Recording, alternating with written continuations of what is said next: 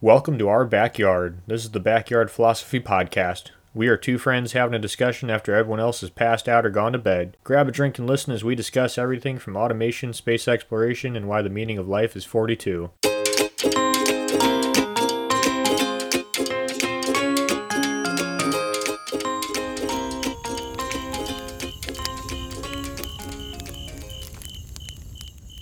At this point, you might be asking yourself, why am I holding this 30 pound cinder block in my hands? You might also ask yourself, why does this cinder block have a long piece of string tied to it?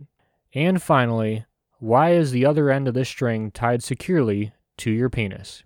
We're going to be talking about hazing today. We're going to be talking about oh, why we do it, what it is, how widespread it is, what the future of it is, the past, and a bunch of random stuff. But before we get too far into that, Mike, how are you doing and what are you drinking? Uh, I'm doing pretty good. I'm happy to talk about the good, the bad, and the ugly of hazing, and uh, I'm drinking some Bulleit Rye. How about yourself? What are you drinking? Uh, I got the classic Dead Guy Ale, and uh, so I figured we'd start with the definition, but I kind of want to talk about our backgrounds. Um, so me personally, because when people think hazing, they think college, but takes place in a lot of different places. But I was in a fraternity in college. Mike, I know you were not. Uh, but that's also not the only place we probably experienced hazing. I've been a, a firefighter a few different places and what or mostly wildland and uh, obviously there's a little bit of hazing there. But uh, mike what about you? Uh, same. Fighting and construction. It's uh, not sure if it's hazing or rite of passage but uh, definitely some form of minor abuse isn't the right word, but unfortunately, abuse gets tied in with uh, hazing. I think it's important to point out, like like you said, Nick, you're a frat and I was not. This is very. We might butt heads a few times. I'm the biggest fan of frats, but uh, you are right. Hazing isn't. I think everything people do that's a team or club or, I mean, I was surprised, Nick, to see that hazing's all the way from high honor society in colleges to athletes to job sites to military. It's it's all over the place. Yeah, and I would be remiss if I didn't say uh, it's fraternity, Mike. You wouldn't call your country a cunt, right? Depends who's running it. Fair enough. So the and th- this is important. This is the definition of hazing, and it's important because how people define hazing is really important, especially when you start looking at studies involving hazing. So the uh, Webster Dictionary of is the act or practice of harassing or abusing a newcomer as a student at college or a sailor at sea by practical jokes or tricks, or an initiation or behavior that involves humiliation, harassment, or abuse, particularly in universities and in the military. Uh, that's kind of odd that they say the word sailor, right? Like, as a student at college or a sailor at sea. Like, those are the two things where you got to worry about hazing. Well, I think it has to do with the history of it. Uh, I mean, the first, obviously, hazing's been going on for since humanity, whether hazing members of your tribe, joining tribes, etc., etc. But I saw even Plato himself, who I'm a big fan of, observed that around the fourth century BC, students were hazing other students. So hazing's been a long part of humanity's history.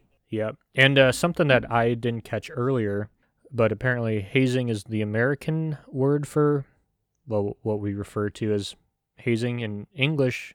Sorry, in England they call it initiation. In Australian, bastardization, which I think is the best. Um, definitely, we need to start using that that term better. But uh, yeah, so and I think th- this is what's important is like Mike said, it's it's been around for a while, and I think that's something that's really ingrained in our cultures every culture, like human, humanity. That's I guess culture is not the right word, just being alive. You know, the new guy gets the shit detail. I mean, that's low man on totem pole. Low man on totem pole. Uh, just out of curiosity, Nick, since he's the definition, do you have your own definition of uh of uh hazing? Because I'll be honest, I don't completely agree with that definition. Yeah. So, um, I think uh, I think we'll get into it. So there's a reason that people do the act of hazing, and a lot of the a lot of the reason people say they do it is team cohesion. um, to create a bond, create become be, so you can join a group. And there's pros and cons of that. When it's taken too far, it's bad, and when you know when there's some kind of like we talk about in pretty much everything, if there's some kind of work that's put forward to get into something, or if effort's applied and it's not given to you, it means more to you. And so personally, and I came from a quote unquote uh, no hazing fraternity, and I'm not, and I'm saying that because there really wasn't anything I would consider hazing. The most hazing we had is as a freshman, we had to go and do like the uh, the charity work. So our charity were cutting down dead trees to sell for firewood, and that money, the proceeds all go to charity. Making our freshman class do that created, you know, hard work builds bonds. We were to, the people who went out and did that bonded with each other in a way that the people who didn't do it just did not. And so I think there's a lot of benefits in that kind of team building activity. But the university would classify that as hazing. Um, and so for me personally, I think that there should be like hazing, and then let's use the the Australian word bastardization, where hazing can be a good natured like, hey, you you're new here, you got to sweep the shop, or you know, you guys all got to go out and do this together. And then bastardization would be we're gonna beat you with a hammer or blindfold you and do all weird shit to you. Like, I think I think there needs to be a division between something that's good natured and something that's not good natured. But uh, what do you think, Mike? Well, first off, for me, when I, when I think of hazing, unfortunately or unfortunately, I think of the, what the media slash cinema slash Hollywood makes hazing out to be of you know people naked, people with paddles, uh, doing disgusting, humiliating things.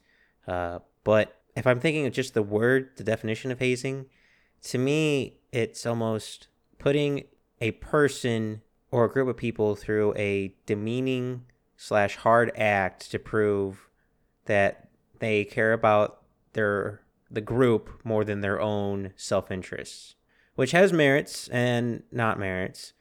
Uh, but for using bastardization, I would say is more common in the large scale media, and I would honestly probably say bastardization is probably more common at universities. Uh, I would say, Nick, you did not go to a common university throughout the United States. I mean, that's true, but my wife definitely did. And, well, she's in a sorority, obviously, because she's a woman, but I'm just going to throw that out there for the future of this podcast. but uh, she really didn't have any, like, hazing stuff. But we also live in the anti hazing age. And to explain to you why I have this. I'm going to define, I'm going to give to you what the university, I went to University of Idaho, their definition of hazing of any time a freshman or anyone is singled out because of how new they are to the organization or their age class, that's hazing. So, for an example, would be say, uh, like we said, uh, all the freshman class had to go out and cut up firewood for the you know uh, charity event because we said the freshman had to do it. That's hazing or if a senior who was joining senior year because he was joining that was hazing or if we sent uh, you know if there's three guys in a room and someone rings a doorbell and we're like oh hey like go get it. Why? Well you're the youngest one here. That's hazing.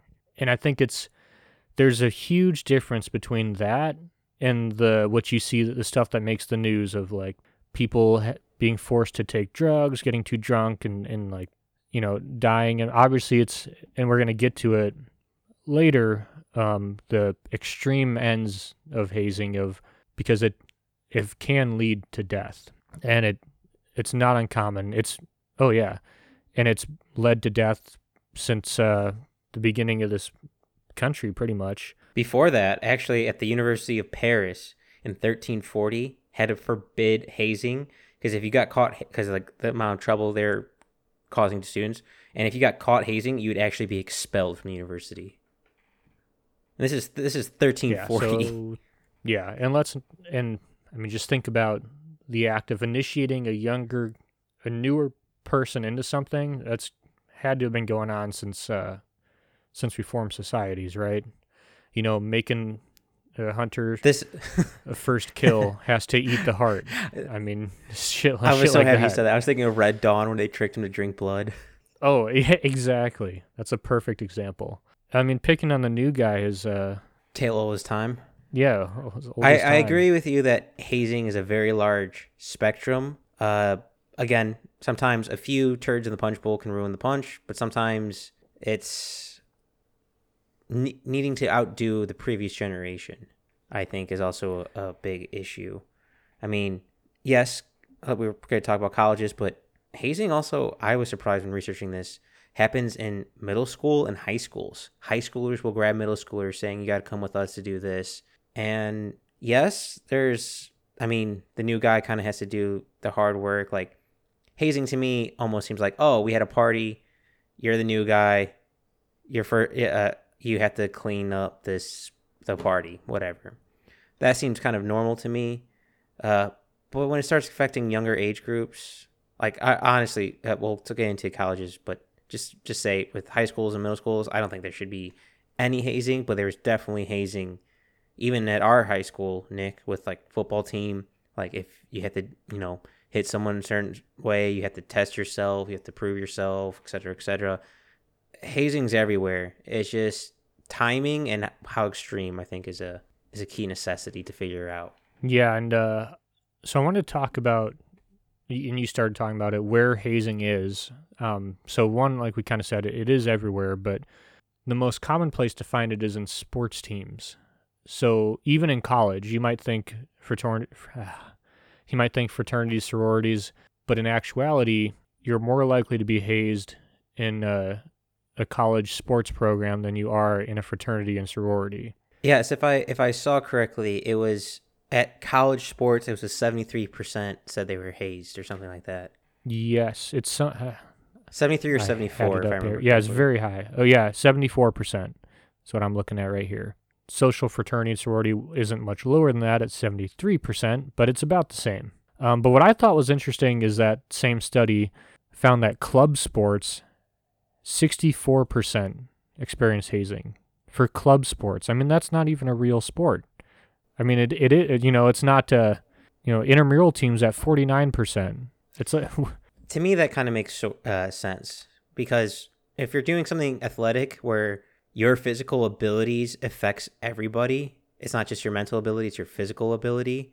It, you're trusting someone to be able to do something. And we'll get into that with like military but it is again we don't know the scale the extremeness of the hazing in these intramural sports so i want to keep that in note. But I- to me it makes sense. If something athletic something you're putting your mind on something you something that you're putting your body on the line for you want to make sure the next guy can do it f- with you yeah, but uh, go ahead adding on that nick i was surprised to see that it was like in high honor society chess clubs even like video games i was surprised to see that there was hazing in even those Yeah, I mean, the honor society surprised me because as a as a not honor society member, as you may have judged correctly, that's not it does it seem they seem uh those people seem above that, I guess. But i don't know if you're if you're trying to separate yourself into a group into an elite group i i imagine you have to try and test yourselves and it try just seems like they never talk to each other, but I guess I'm wrong. Apparently, they've talked to each other enough to haze each other. they're not always at the library nick Yeah. Um and and this is what I think is important. So the the study that I think we're both referencing, it came out with the same numbers. Uh so the most free like what is the behavior that, you know, is being that is construed as hazing. So most likely uh at, for both male and female part- forcing participation in a drinking game. You know, 31% of males reported that, 23% of females. Um so which I kind of call bullshit on for colleges and military. I imagine that number is way higher. But that's, I mean, and th- and this is my point, and and it depends on moderation. Like, is being forced to play beer pong like the the end of the world? Depends on doing it because there are people who are doing um, beer bongs and someone will accidentally pour, well, not accidentally, be an asshole and pour liquor instead of beer in it, and people will get alcohol poisoning. Yeah, well, that seems like you just got shitty friends, and we'll get back into the core, like The culture. the culture in a minute. I just wanted to run through this this table pretty quick. Um, and then the next most common, at 17% of people reporting hazing, is singing or chanting by yourself or with other groups or with others in a group in public in a situation that is not a related event, game, or practice. And to me, and, and this is this is what's tough because I'm bringing like my personal experience into it. To me, that just reminds me of Christmas caroling, which is like whatever, but everyone did that. But I, I, I don't know. Um, next is associate with specific people and not others. Only 12% of people reported that. I I don't know exactly what that would mean. So, and this is getting back to your drinking the drinking game. Only 12%. I just want to say, with all I, I don't know about you, with all the numbers I came across, the statistics I came across, I took them all with a grain of salt. One, because I had a hard time finding numbers to back up each other. Two, I have never been in a fraternity, but from the hazing I've gotten from like construction crews and boxing is you kind of keep your mouth shut. You know, loose lips, sink lips, code of silence. So I imagine that's got to be very similar to fraternities. Oh, I agree. And okay, so this this is why I think it's I completely agree. And this I just reporting this number is just to throw it As out there. but I as is, and I think it's it's important, especially when we talk about hazing, because one, I think certain definitions of hazing can be so broad, a lot of stuff can be construed as it that m- most people would not construe as hazing. And two, a lot of it isn't going to be reported for fear of an investigation and, getting in trouble. Both with, I would say, the university law and the fraternity or sorority. Yeah, Also, uh, this is kind of a tangent. I feel like after researching this, sororities are far worse than fraternities for hazing. Like maybe not on the quantity, but the extremism. sorry, I'm just thinking. Like I like what I like what I'm trying to say is when researching this, I saw a lot more issues with male fraternities that would you know lead to deaths or whatever. But a lot of sorority stories that would come up were like forced sexual acts and rape. Like I, it's just it didn't seem like a even thing across the board. It seems like uh, from my mind, almost like prison. Like prisons for females are apparently worse because women are quite cruel to each other in prisons. And to me, that kind of makes sense that they would do the same thing at fraternity or sororities. But when researching this, it sounds like men did most of the dumb shit, but the extreme shit to me was women, not leading to death, but non-death related extremism, I should say. Yeah, I think that checks out, right? Because isn't like most serial killers are men, but then usually when it's like a woman killer, it's like really fucked up. it makes me scared at night. I much honestly, you give you give me a Zodiac killer all, versus any of those female killers. I'll take the Zodiac killer every day of the week.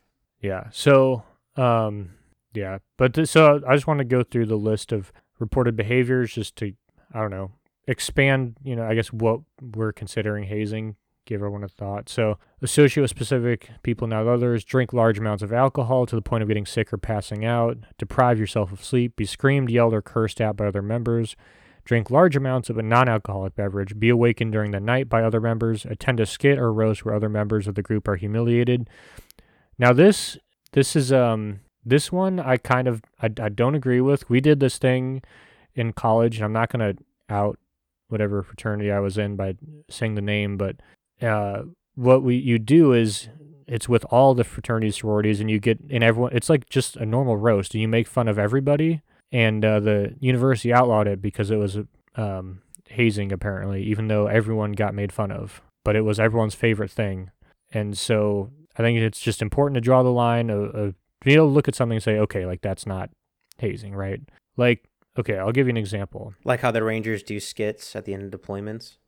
Sure. Like our fraternity was, and this may shock you, was the redneck fraternity. So there was a lot of jokes about us Dip. always having a dip Cousins. in.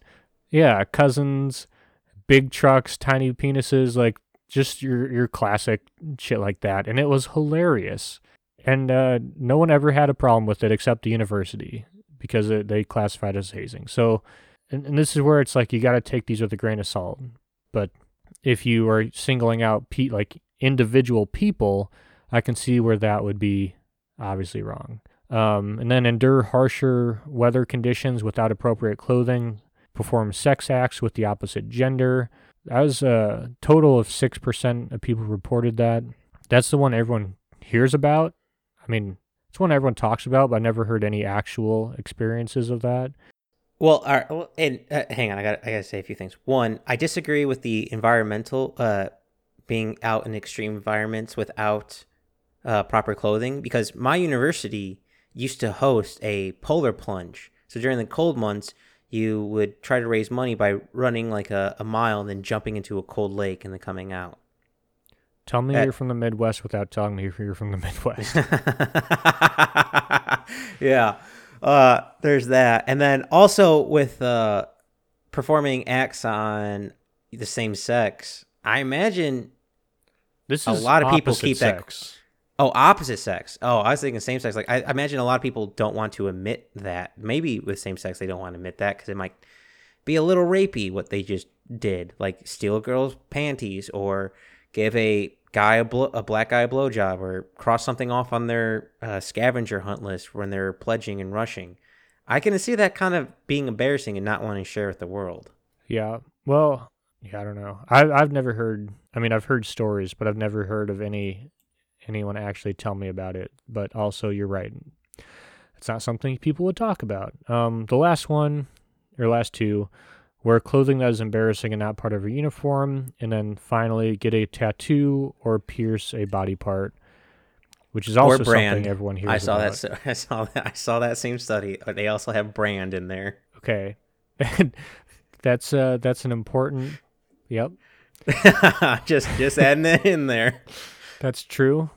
Getting branded is a uh, dumb thing, thing, to that do. People do.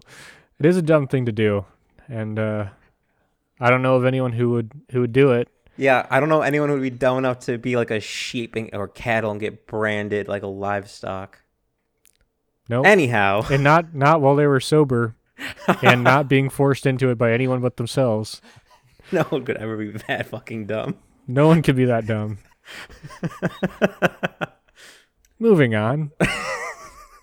okay, so we talked about the behaviors. We talked about the different groups that are affected. Obviously, people in school, sports, military, just your job. And uh, so I want to talk about why it is that people haze, like the good reason and the bad reasons, right?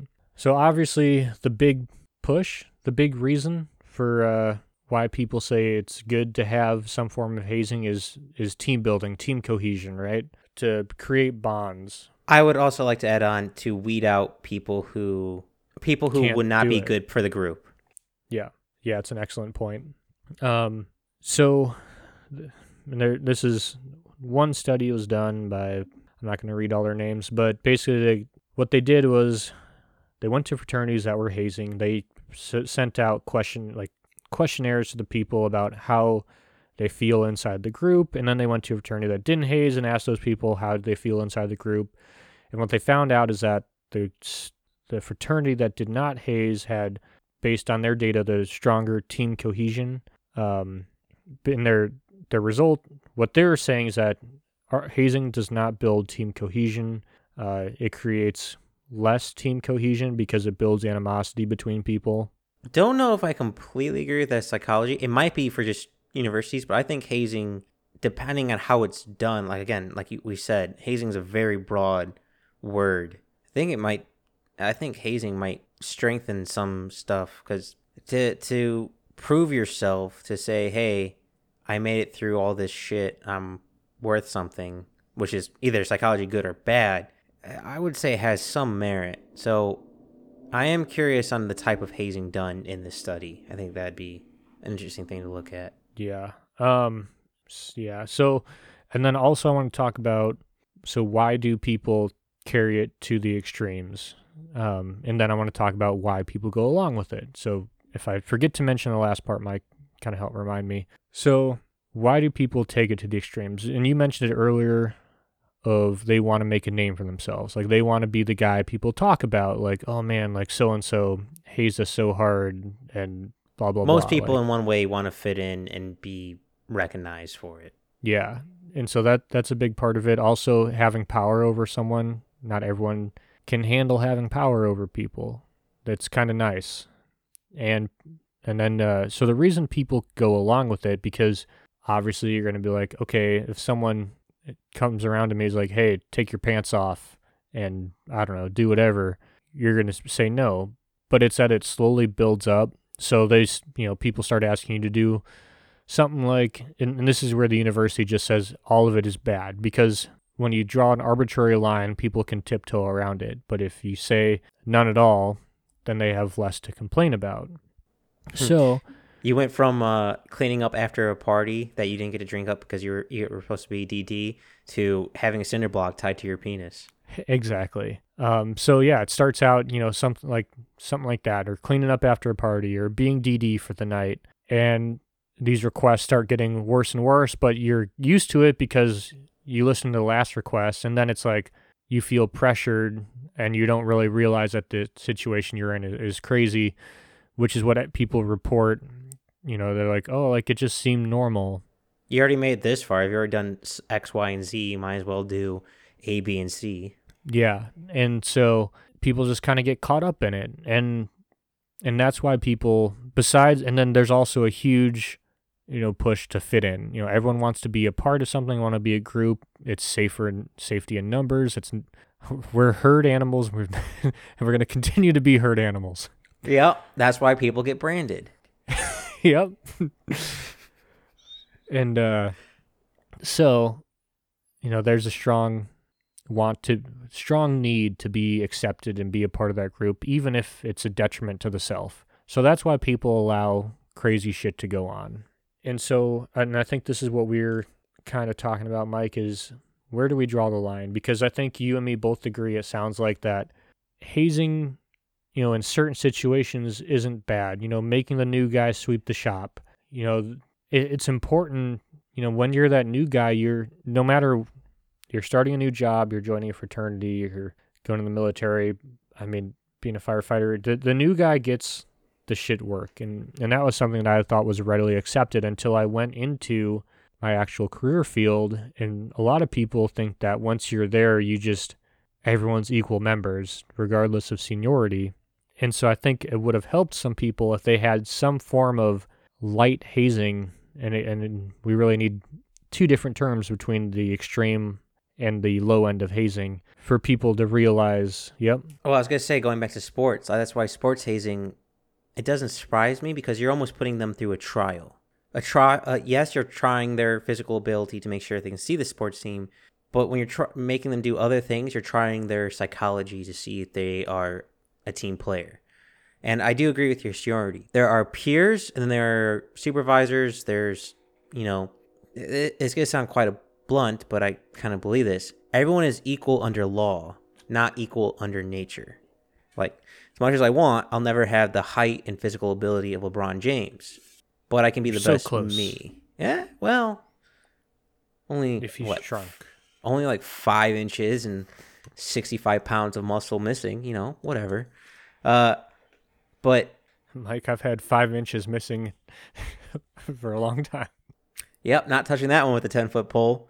Uh, but I, I, with sports to me, it makes sense because you're. It's almost like a trial. It's a psychology trial uh, granted, it can go definitely too far, uh, but it just depends on what the team's goal is. Like, we'll probably do an episode on fraternities and sororities eventually. Well, here, this is, um, I got a better example that's going to be less contentious than a sports team. So I work, uh, here we go, Mike, bringing it back to trees. So I'm a forester, so I, I grow trees, and our planting season is our busiest season. It's also the physically toughest season. And the new guy, because he can really only do planting inspection, which basically entails following a planting crew around eight to nine hours a day up steep slopes in shitty weather, rain, snow. People don't like it, and it's uh, it's hard to get people to do it. But your first year, you pretty much can only do that. And seeing how people, not just that they do it, but how they respond, gives everyone an idea of can they make it in this profession? Because we're talking about months of being out in the rain every day doing a hard job. And if you come back and complain to us about it, who have all gone through the same thing, we know the difficulties. We we know it sucks. Like no one's sitting here saying it doesn't suck. But now we know, okay, this guy's going to have a problem. He's yeah, he's not going to make it. Or okay, if he can do it, he can do it. Like it's it's a trial. And some people it's technically considered hazing, but also we need to know it takes about 5 years to train a forester.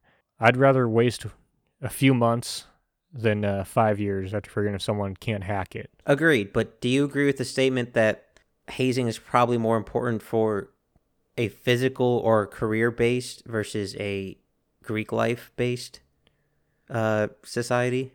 Like, would you rather would you rather have hazing in Greek life or hazing in your workforce?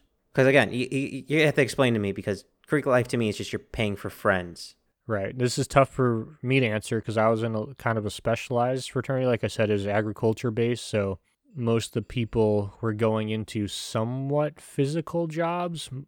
Some weren't, but a lot were. She thinks And, uh, contractor sexy. exactly. This is why we got made fun of. Um, and so there was always like a being phys- if not physically fit, physically competent. Basically, Are you able to do the job or not? are you able to do the job or not? And it, and if you are, it's your it's like you you know if you give up because you're if you can't do it because of like because of how It's too hot, too weak or something or yeah something like that then yeah it so there's a, probably a lot more demand on which isn't a lot like there's some big boys in our fraternity some corn fed boys we're Idaho so some potato fed Mid- boys There we But- go.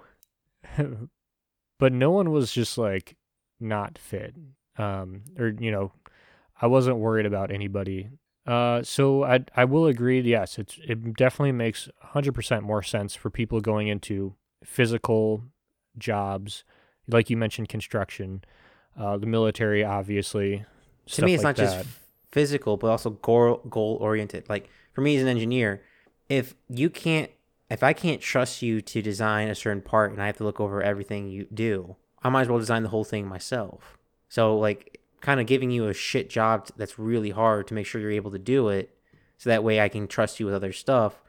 Yeah it's i, I guess based on how universities dictate hazing that'd be kind of hazing where i'm giving you a shit job to see if you can do it or not if you can power through with it and you'll work with the team well. Yeah, well, I mean that's and that's I agree, and that's why I think there's there's needs to be a good hazing and a bad hazing, a hazing and a bastardization. I mean, and, and also I think it's important character wise for people to learn how to operate as the lowest man on the totem pole, and this is why I think it's an important part of fraternities because you have kids going into college, going out in the, workforce that have never been the low man on the totem pole and they won't accept being the low man on the totem pole. To give you an example, we had, uh, and and I don't want to, I'm not naming na- any names here, but we had an intern who refused to sweep for us because he had already swept. Now we don't work with like, we don't have a, I don't know, who A database between all your competition. we don't have that, but we also don't have like anyone else to sweep. So when we don't have interns, I sweep the shop. So it's like once he graduates college, he's going into my job, uh, supposedly, who will then have to sweep the shop. So it's not like it's, oh, it's not intern work. It is intern work because he's an intern, and what I'm doing is more important than sweeping the shop. But when we don't have him, I still have to sweep the shop. So it's like See, I I don't see that we, as we're breeding people who think they're too good for that entry level work when there's no one like it's phys- like literally it will be his job so we need people who are okay with i need to do some of this because it needs to get done and i happen to be the least qualified so this is my responsibility So I agree with you, but I don't think that's hazing. I think that's just how they were raised, less than being tried. Because like, mm-hmm. But If my argument job, is you gotta do the those job. kids are not going to get that at home they may get it in college hence why I think you should teach martial arts when when kids are young. Well, I mean that that wouldn't that be the same thing though? That's just hazing in another form. It's hazing with extra steps. Again, hazing. I don't think might right word. The the word uh, hazing might be not be the right word because Well, I it think you- it, and I think you can instill and discipline them to to think a certain way. But like hazing to me is proving your worth to the group, not not uh not necessarily being shit duty just because it's shit duty because you're the new guy. Like it's to me hazing is proving yourself to an organization. I understand that like hey, if he can't do A, he won't be able to do B. If he's not able to sweep floors, why else will we hire him? I get that, but I wouldn't count that exactly as hazing. I think that's a bit of a, a, a bit of a leap and bound, a bit of a stretch. I agree. I think that's why we the, the definition of hazing is stupid. Agreed. What we can Agreed. take away from this. Completely uh, agree. Yeah, and, and I think it comes down to everything in moderation, right? Like there's a good there's a good amount and obviously there's no silver bullet. We can't say X amount of hazing is okay. And uh, honestly, you can't say what every type of hazing is right for the right group. I mean, depending on what field, what job it is, it's going to be different. And also, culture, society changes. I mean, it's ever adapting. But I think we can both agree that a lot of sometimes, mm, a lot is a strong word, but a in the limelight effect of hazing, it sometimes go too far. Yeah, and I think that's I think that's more a reflection on the pe- the that of the the people than hazing overall, right? Like what you're seeing is you're seeing bad you're seeing people who don't know how to handle power, who who get too controlling or, or whatever it is. I, I don't know. I think that's what it is. I I don't think you're seeing cruel people. I think you're just seeing people who I think you're seeing dumb people. Yeah, that's perfect. Um this might be a good segue. If not, feel free to bring it back to what you're talking. But the amount of alcohol use in Greek life on campuses, I, I saw that as Jack and Jill when it came to hazing. The uh, I I saw alcohol being a high base for Greek life hazing.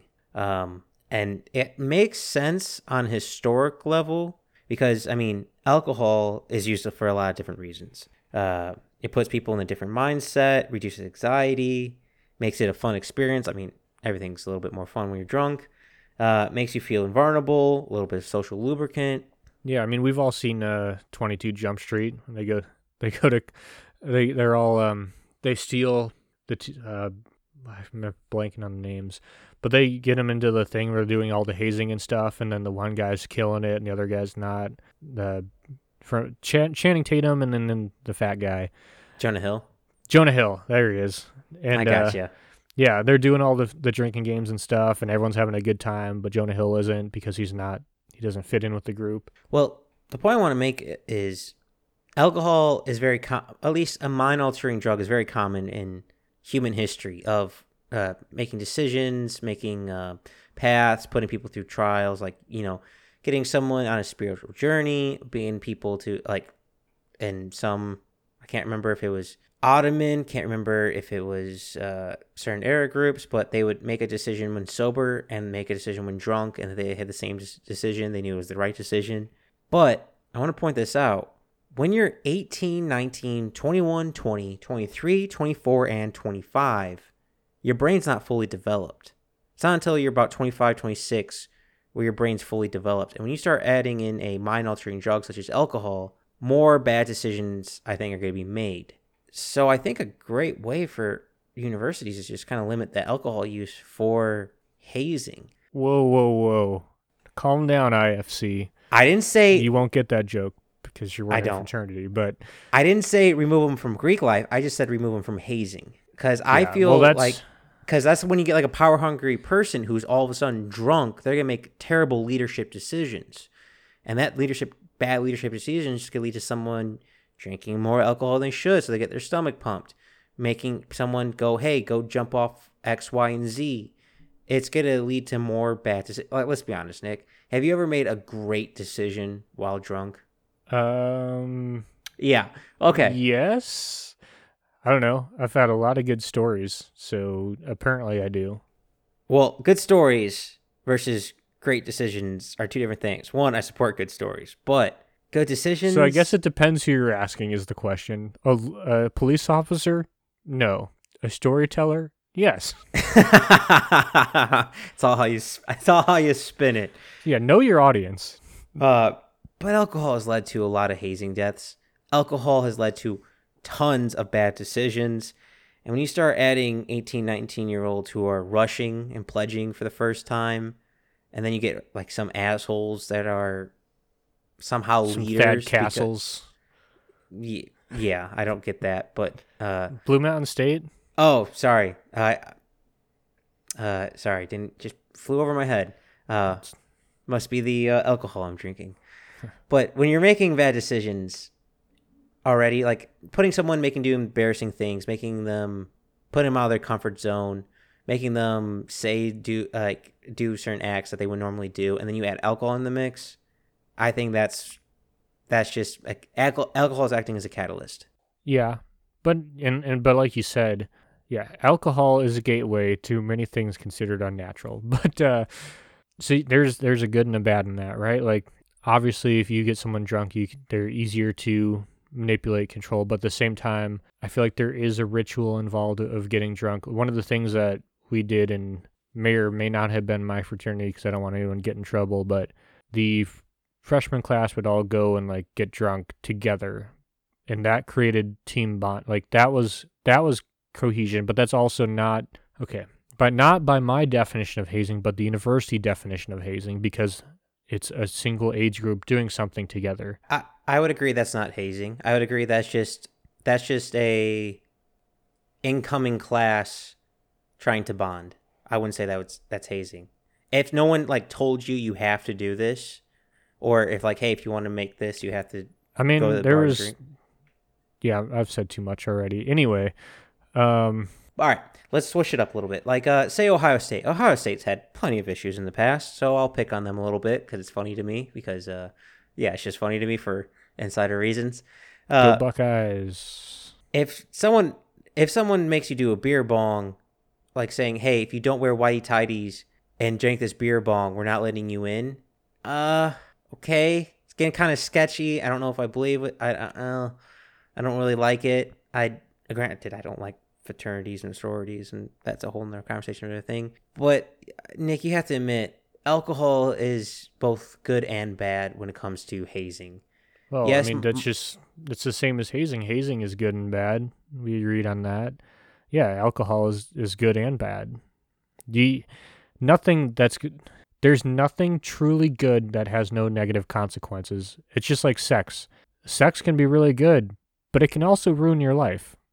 So think we're having very different sex.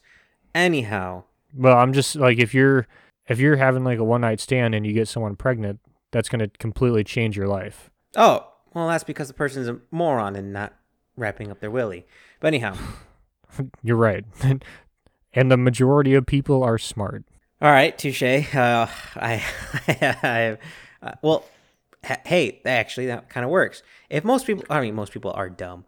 If we take away alcohol, which makes people more dumb from the Greek life for hazing, not just not, I'm not saying take it away from Greek life, but take it away from hazing. I But think, think it's pretty much been removed from hazing already. I mean, most fraternities across the nation are beer only. There's obviously some that you can still have liquor. Now, obviously, there's these are rules applied by universities, not always employed by fraternity sor- sororities. So I I can't I can't speak to every individual campus, but for the most part, every college is trying to take away alcohol from fraternities sororities. I agree with every college and even some states. Even some states now have laws against hazing, but I disagree that the campuses themselves, like the organ- house organizations, is taking away alcohol from Greek life. Oh yeah, there definitely are. Wait, is that an agreement with me or or against me? No, I'm saying they are. Like they're pretty much every college is trying to do their best to take alcohol out of the Greek system. Oh yes, I again I agree with that. The colleges they, themselves are trying to take it out, but the actual Greek lives, the houses themselves, are not. Oh, Like it's no, why like would they? dude, why like, would, it- why yeah, would it- you take alcohol away from yourself? I wouldn't. Well, when you go to a university and your school has a bunch of uh, rape problems because of fraternities and sororities and alcohol, you would think maybe they would adapt, but they don't. All right, I think we need to have our own fraternity sorority one. Yeah, we got to shit on them. All right. because uh, this is okay. This is my response to that. Fraternity sorority sexual assaults are recorded, whereas sexual assaults that happen outside of campus on ind- like independently owned housing is not recorded the same way. Oh, agreed. It's so it statistically definitely looks like there's more in Greek life, wherein if you look at it actually, there there is less in Greek life. Oh no, uh, complete, uh, completely agree. But you have to admit, in certain hazing groups, whether it be the minority, there is a lot of not a lot in the minority group. There is ha- a hazing of doing sexual acts, and I, those I have heard about it, like in rumor. I've never heard anyone doing it. Unfortunately, fortunately, I've never been a part of that. Um, I well, let's talk about. I don't think it's Chicken. a big. Oh, gay chicken. Oh, well, that's not. Yeah, no. I it's it, that was just that was just a dumb joke I had to throw out there. But no, in in my own university, there was uh God, I can't remember. Uh, There's nothing gay about a bunch of guys showering together. T- T- Teak sounds kind of right. Teak Uh, is a fraternity. Yeah. Yeah, like they got in trouble because like their scavenger hunt was to get like pictures of certain girls' boob, like like they got to get like a picture of a girl's boobs, ass, or you get like pair of their panties, get a blow job with proof and stuff like that. Like I, I'm saying sexual acts to me, I think are based on my research the minority, but they do happen, and I don't think that should be classified as hazing. That should be like bastardization or bastardized, whatever the Aussies call it, Yeah, like, no, it- that's right. Bastardization. I bastardization. mean, that's it that's what I've been calling it. That's what they've been calling it. That I've co-opted. Because doing sexual acts to me seems a step too far. That seems like that type of hazing is not the kind of hazing that proves that you're a good member for the group. That's just kind of I don't know what that actually proves. It. Uh, oh my gosh, there's a I can't remember who did this skit, but they're like going through the pledges and uh, trying to decide who to join in. They're like, oh, that guy fucking pulls, and uh, so that's all that tells you. Nothing. Nothing important. So I agree. You know, and I, I think that's, and this is something I think every fraternity, and I speak. I, I went to University of Idaho, not a huge, not a small Greek life, but not like a SEC Greek life, which my wife went to. So I have a little experience there. I have no idea what that means. not even college football. I know NCAA. Okay, you're you're pretty close. So Okay. it's just a conference. Oh, okay. There we go. Southeastern Conference. Anyway, um, what were we talking about? Okay, yeah. So pretty much every fraternity, and and this this may differ if you go to maybe a bigger school like an SEC school, where Greek life is more the norm. But at least the school I went to, like everyone knew Greek life was on the chopping block. The school could not wait to get rid of Greek life, so everyone did their best to not make waves. We are very aware of the rules, even though we didn't agree with them and they were ridiculous. Everyone knew we were on the chopping block, so don't do anything stupid. And I think that's kind of being, again, it's hard for me to say. Uh, My wife went to a SEC school, and so I feel like they kind of knew it as well from just talking to her and her her experiences. But it seems like everyone knows that Greek life could be near the end just based just because of the school's ability uh, to be liable for things that happen that they would if everyone lived in off-campus housing and all this terrible shit happened in off-campus housing the school wouldn't have anything to worry about but if it happens on campus on you know fraternity sorority then they're partially liable for all this stuff so if they can get rid of that then it's less liability for them Is this it? This is kind of a little off topic, but is it kind of a is it a good thing or a bad thing that I'm okay if Greek life dies as long as modern universities in America also get reformed, completely changed because they're kind of garbage at the moment? I, as a member, as a Greek life member, I don't want Greek life to die because I got a lot But from if it, it. it but if it meant changing the universities, You'll never change the universities. God damn it, let me hope. Let No, education be. I don't think it's. I think the good that Greek life can do outweighs the bad universities do. Personally, No, I, I'm just. I'm just. if done correctly, but that's the thing. It's like, if if done correctly, not everything is done correctly, and not every everything is not everyone's going to find that one fraternity that's really great for them, and not everyone's going to obey the rules. Like it's such a case by case basis. It's just like hazing. It's impossible to regulate, much less you know control. I, I it's just it seems like the universities are biting off too much that too much that they can chew. And like we said, it's not just universities. You know, you see it in everywhere, including the military. But I, I think it's I think hazing on the low level, not bastardization, is important. Is good. Yeah, agreed. Uh, but I'm happy you said military because I think it's a perfect transition of physical abuse for hazing being both a good thing and a bad thing that's both common in fraternities and the military. Uh, for those who don't know, there's things called like the gauntlet, like uh, probably the most famous th- uh, thing from Greek life is paddles. But in the military, sometimes your staff sergeant will chew the shit out of you. Sometimes your own teammates, because you kept fucking up and making everyone do a bunch of push-ups, run extra miles, do uh, burpees, will beat the shit out of you. Uh, both good and bad. Uh, granted, sometimes it comes to the extreme, sometimes it comes to good. And I, if possible, Nick, I'd like to talk about physical uh, hazing compared to alcohol slash task uh, hazing. Yeah, and I only have uh, experience from the the fire side. I've never been in the military, but I understand the uh, the physical hazing aspects from that that point of view. But I think this is an important topic. So, Mike, what do you got? Well, I found this. I don't know if I was surprised by this or if I expected this. But in 2018, out of the 291 hazing complaints, 256 came from the United States Marine Corps in the entire United States Army. So 256 out of 291, followed by the Navy, then the Army, then the Air Force. Uh, point out, since the Marine Corps, then uh, numbers have gone down. I was to say, aren't they the smallest branch by a lot? Yeah. yeah. but it both surprises me and doesn't surprise me at the same time. Sometimes a good old crayon eater is good enough to do crazy shit, and I absolutely love it. But it's also kind of bad if you're the smallest branch and you have the most complaints against you. Like you have nearly, you have more than like I think what is that, eighty five percent, right? 200, uh, 256 divided by right? 256 divided by 291. That's, that's like 250. That's like 85%, right? Right? You just if, if 87 just, well 88 oh, yeah. about. Okay. Yeah, that's uh that's kind of bad, but also kind of funny at the same time depending on what the ha- hazing altercations are. Um unfortunately, a lot of the hazing in the military has been in least recent decade sexual based which is disappointing to see. But a lot of it is physical based of just list like uh for this is a perfect example.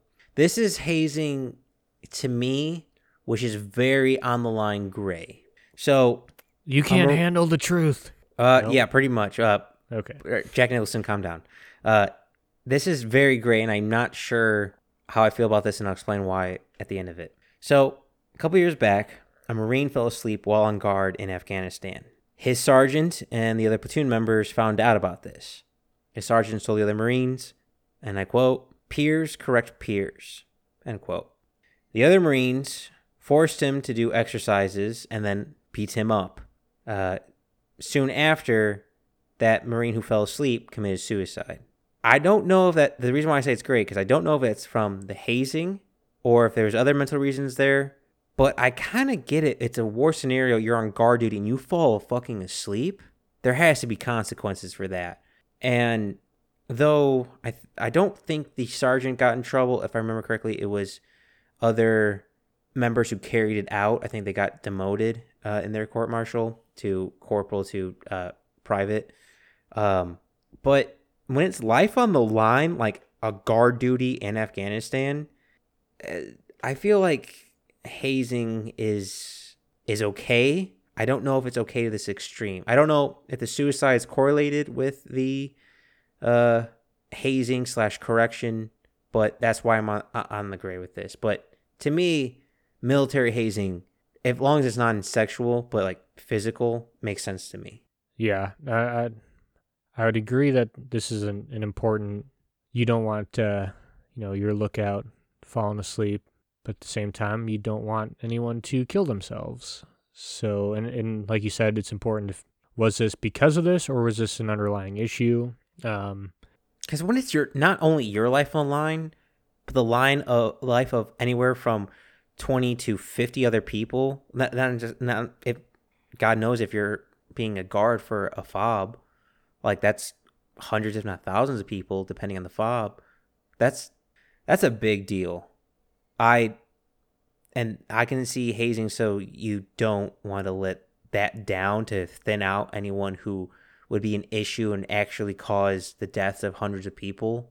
I I start to see the benefits of sometimes chewing people out, making them go through hell, and sometimes using physical violence, maybe non-permanent physical di- violence. I want to define on that, but that's I even though there were repercussions for it and they got in trouble with it, and I'm not saying it's a good thing or a bad thing. I'm just saying I get it why they did it. yeah. Well, and, this is why it's this whole topic is a gray area because is the hazing for you know like social reasons to fit in or is it for survival reasons? And I guess to survival reasons really wouldn't constitute learning how to you know sweep and, and be the low guy on the totem pole, but Survival reasons of staying awake so the enemy doesn't sneak up on you.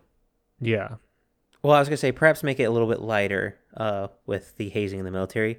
Are you familiar with a thing called pinning, Nick? yeah. But why don't you explain it for everybody who may or may not know? uh, for a quick for everyone who doesn't know, uh, pinning. So when you change ranks in the U.S. military, uh, usually you get uh, different pins to symbolize uh, your rank, and it's kind of a tradition where the person who you know puts the pin on you kind of pushes it into your skin. You know that little little prick at the end, just pushing it into your skin. It's, I guess, yeah, I guess you're calling causing physical violence, but it's kind of like, ha, good job, buddy. We got to give you a little punch on the arm, kind of, kind of deal. And apparently, that's considered hazing, which I I would just say those are just buddies being buddies. Yeah, and th- this is why it's it depends, right? Because I think there was a death from this, and not too From long pinning? ago. Yeah, because it got too like got pushed too far into the guy and like hit a something it shouldn't have.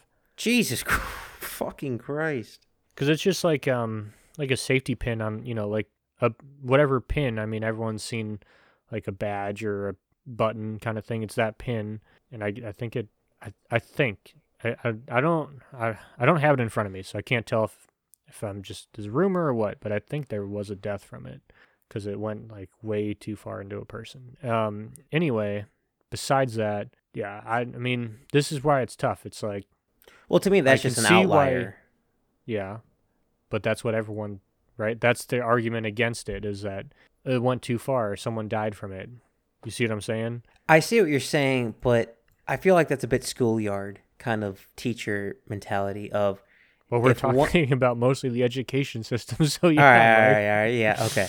I I see the irony in that, but like, if one student messes it up, the rest shouldn't punish for it. Like, I, I never understood. Like, I understand group punishment when it comes to like, you know, jobs that your life quite literally depends on the person left and right to you. I never understood group punishment for something as like simple as like, like in school. Like, if one kid threw an eraser, the rest would be I don't know, get shortened recess or something like that. Well, of course, every other kid in the classroom's gonna like take it out on that one kid. It's yeah, I understand the teacher's trying to self correct that kid, but the self correction is going to be hazing through the rest of the class, giving that person a hard time. Like it's, I'm not the. I understand its place when it's life's or extremism on the on on that side of the spectrum, but when something that's like fraternity, I don't fucking get that. I, I like that's what I meant like the pinning. Like one shouldn't ruin it for the rest. Yeah, but we, uh, and I completely get the sentiment. I do. Like, but at the same time, we live in a society where most of everything that's been ruined has been ruined by a small minority of people, and the rest of us have to suffer from it. Boy, that's that's the title of our autobiography, Nick, right there. Few fuck it up for the rest. Yep. I mean, pretty much like every, if there's some rule that, here's an example, like in Oregon, having a fire on the beach, you're not allowed to have a fire on the beach anymore because one, people started burning pallets, leaving a lot of nails on the beach, and two, uh, a bunch of homeless people started camping on the beach and having fires, and they figured that'd be a way to deter them from camping on the beach and taking over all the beaches. Small minority of people ruined it for literally everybody else. I was I, I'm glad you said palace. 'cause I was thinking like, isn't like a beach like the safest place to have a fire? Like you have sand and you have water. You would think, you would think, when small there's minority. uh, when there's an idiot, there's a way.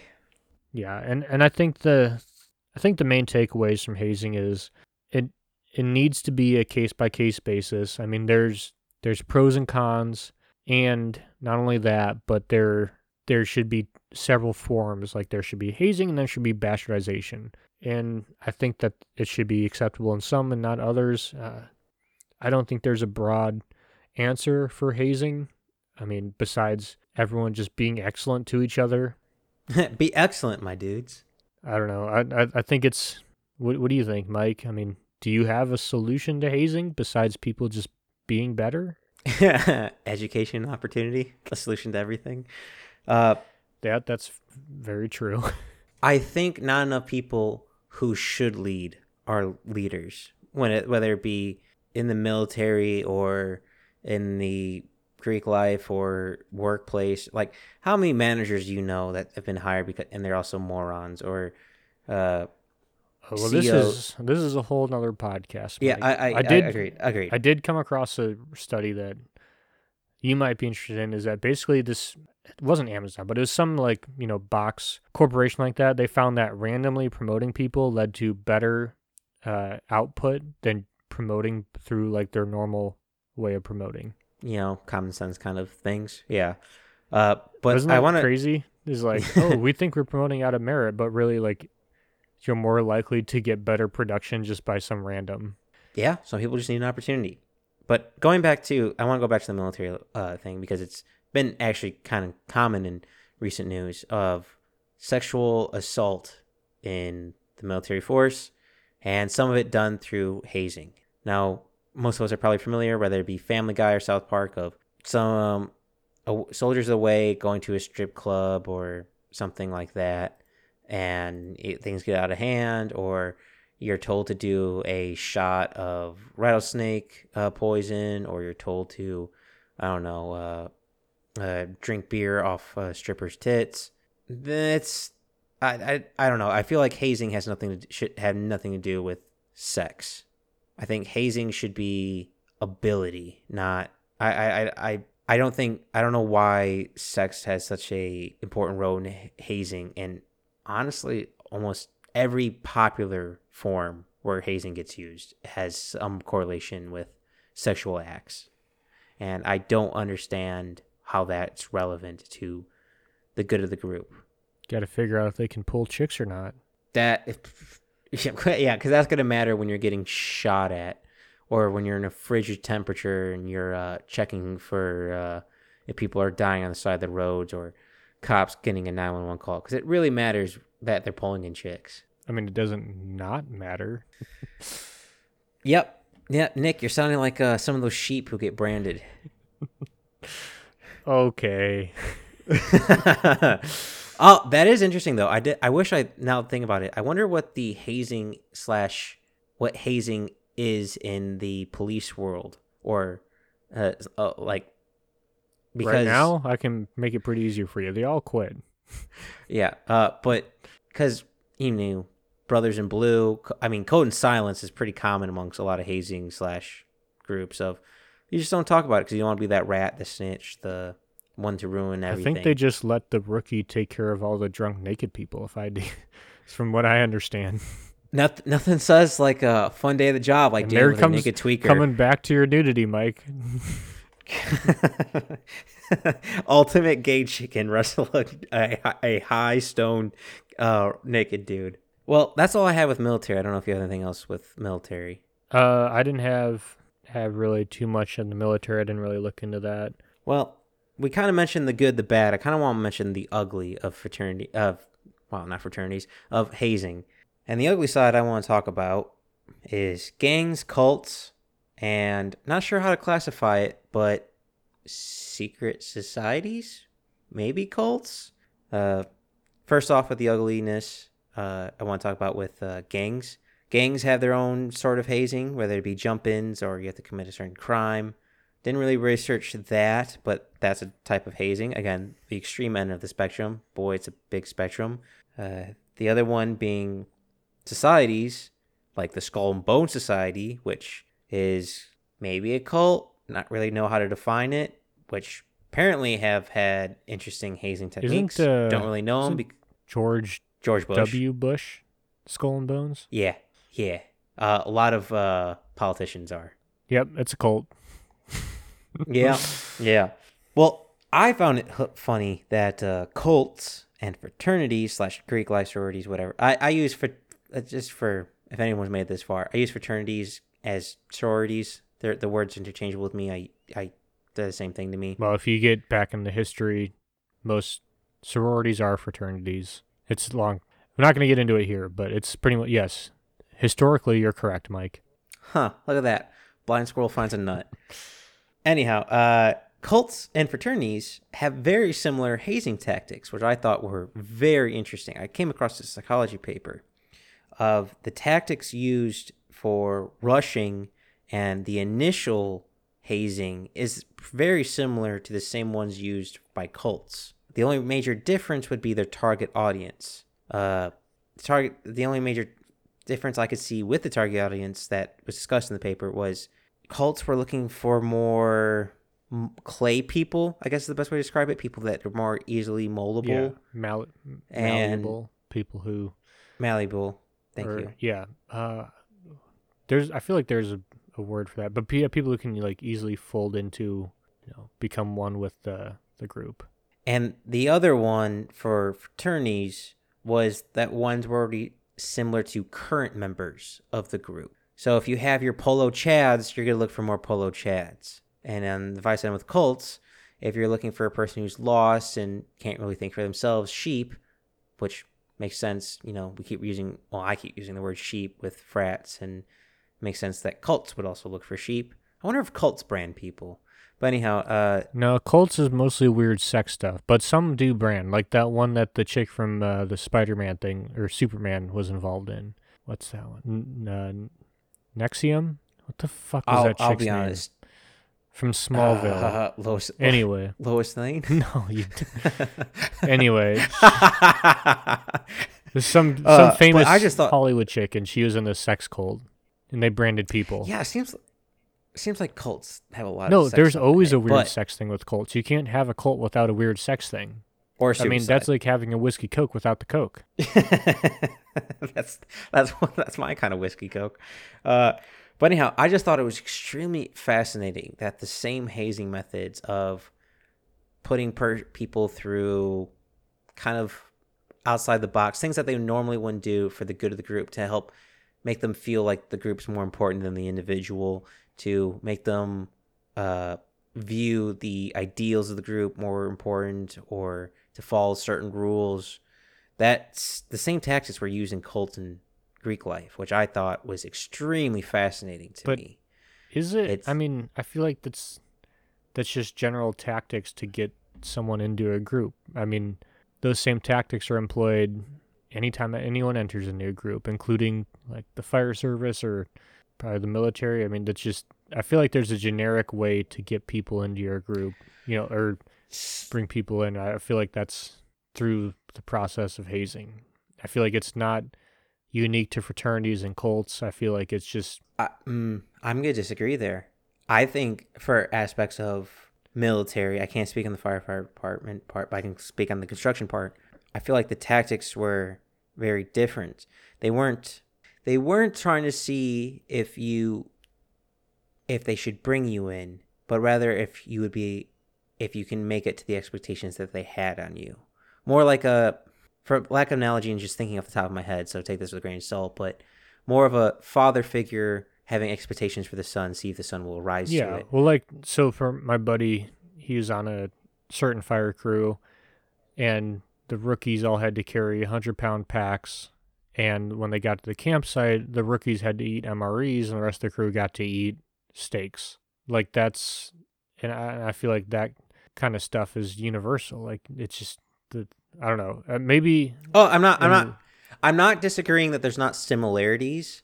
I guess I'm confused at what is the difference between like the cult or what's the similarities between the cult and the fraternities that's different from like a military fire construction side. how the organizations are representative in the person's brain. This is just my opinion, but for cult members, it's like a religion. a joke to me that I always like to make is the only difference between a religion and a cult is one pays taxes, the other doesn't. Most To good me, a cults cult- it- probably don't pay taxes. I hate to burst your bubble. Scientology. Do they pay taxes? they don't Oh, pay taxes. Well, yeah, exactly. They're technically a religion. Uh, but anyhow, uh, it's a higher purpose, higher being. You don't, to me, for at least for construction, and I imagine the same for firefighter. I can't speak for military. Is it's the people next to you and the mission, not necessarily a higher calling. Like, uh, I think higher calling is what people get into it. I guess you could classify that as like why people rush or pledge if you want to bring it to Greek life, but not the hazing abilities, like the hazing ability of cults of like, hey, you're doing this for a higher purpose. You're doing this to, uh, you know, find peace and love and, you know, men together. Like, you know, sex parties at a cult, you know, house parties at a frat. I can see the similarities a lot more than hazing at a construction site because you're not really partying when you're at the firehouse. Well, on call at the firehouse or partying when you're on site at a construction crew. You're simply getting the shit job, and they're like, oh, he's a hard worker. He makes us laugh. He mends with everybody. We get it. But with a frat in society, it's uh, sorry, not society, a frat and a cult. To me, they're using the tactics of what the the organization is more important than the individual. I would say that's got to be a case by case basis. For like, Oh, I'm not saying for No, all I know, frats, but I'm I would say for all cults. well, yeah, for all cults, but like, uh, yeah, and I, I just think that's a case by case basis. For like, for example, not get too far into it, but when I was in college, we were involved in something that could have taken the fraternity down, and they could have easily just gotten rid of us and saved the fraternity, but decided to like stand by us and keep us members, and you know nothing ever came of it. But Stand by your man. and I think th- that never would have happened in the cult. The cult would have just been like, "All right, adios, fuckers." And so I, No, I I think the cult would either said adios or been more extreme, like shave off of your head and put you in isolation. A little bit more the extreme end of the hazing. uh, that's also true. Could have gone one of two ways, I guess. Either you're out or it get a You're- lot you're out worse. or you're really, really fucking in. Yeah, I, I just think that, uh, I think that it's just a standard way to get people into your group, like, and, and it's up to. I think the the main takeaway from this is that Same people who go into frats would go into cults. the Sorry, that was the person in for me. charge, like that, you, you don't want to follow someone fucking stupid. And you go into a cult, you follow someone stupid. You go into a, the wrong fraternity, you follow someone stupid. You you want to maintain your independence, but at the same time, there are uh, there are benefits to being parts of some of these groups. Not all of them, obviously. We're not saying you should be part of a cult, but you follow an idiot, you become an idiot. You follow a leader, you become a leader. I mean, it's there's no right and wrong. Like there's no right and wrong answer here. I don't know.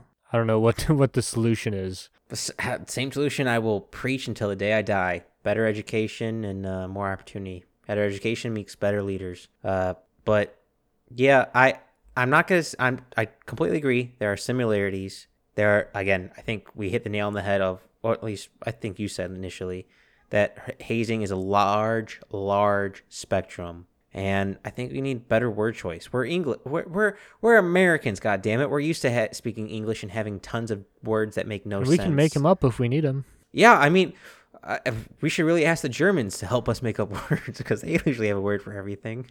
We should have looked it up. I bet they have a word for this. But Nick, that's about all I have. I'm not quite sure if you have anything more. That's about all I had as well. I don't have anything else, so finish it off, Mike. Uh, what are you reading? Well, I am now reading a Yankee in King Ar- a Connecticut Yankee in King Arthur's Court, which thank God I've been reading two books at once, and uh, my previous book was a little bit too long. What about you, my friend? What are you reading? I am reading The Collector, a novel or a, I don't know, a story about David Douglas, who is one of the most famous botanists, to explore the Pacific Northwest. His his name is literally on everything. There's like four different species named after this dude. Um, everywhere he's been, I've been. It's a wild read to think of someone. Uh, you know, I was able to drive across the Pacific Northwest in a day. What took him several months to do, just because there was no roads and like ten fucking Englishmen and Englishmen and Frenchmen in the fucking west half of the United States. Um, just a interesting read about uh, if you like botany and plants and history and the Pacific Northwest. This is a book for you. What I'm saying is, it's a very small market. It sounds like it's perfect for your fraternity Yeah, members. it's not. Uh, this is this book is not going to make the New York Times bestsellers list, but it's uh, it's really interesting for me. But uh, that's that's all I got. Well, I do want to say, uh, for anyone listening, if you know about the hazing that happens to secret societies like Skull and Bones, please tell us. And we'd love to hear your opinion on hazing just in general. And Nick, where can they tell us about their opinions on hazing? You can tell us your opinions on hazing on our Reddit page. That's where we're trying to make most of our discussion happen uh, because it turns out Instagram is not the best platform to do that, and no one's on Facebook. So hit us up on Reddit. We'll post occasional memes and pictures on Instagram. But if you really want to have a discussion, uh, Reddit is where we will be. And we will not be on Twitter. Yeah, once Twitter is the cult we were talking about. it's the cult. well, Nick, as always, uh, I had a great time. And as always, thank you all for listening.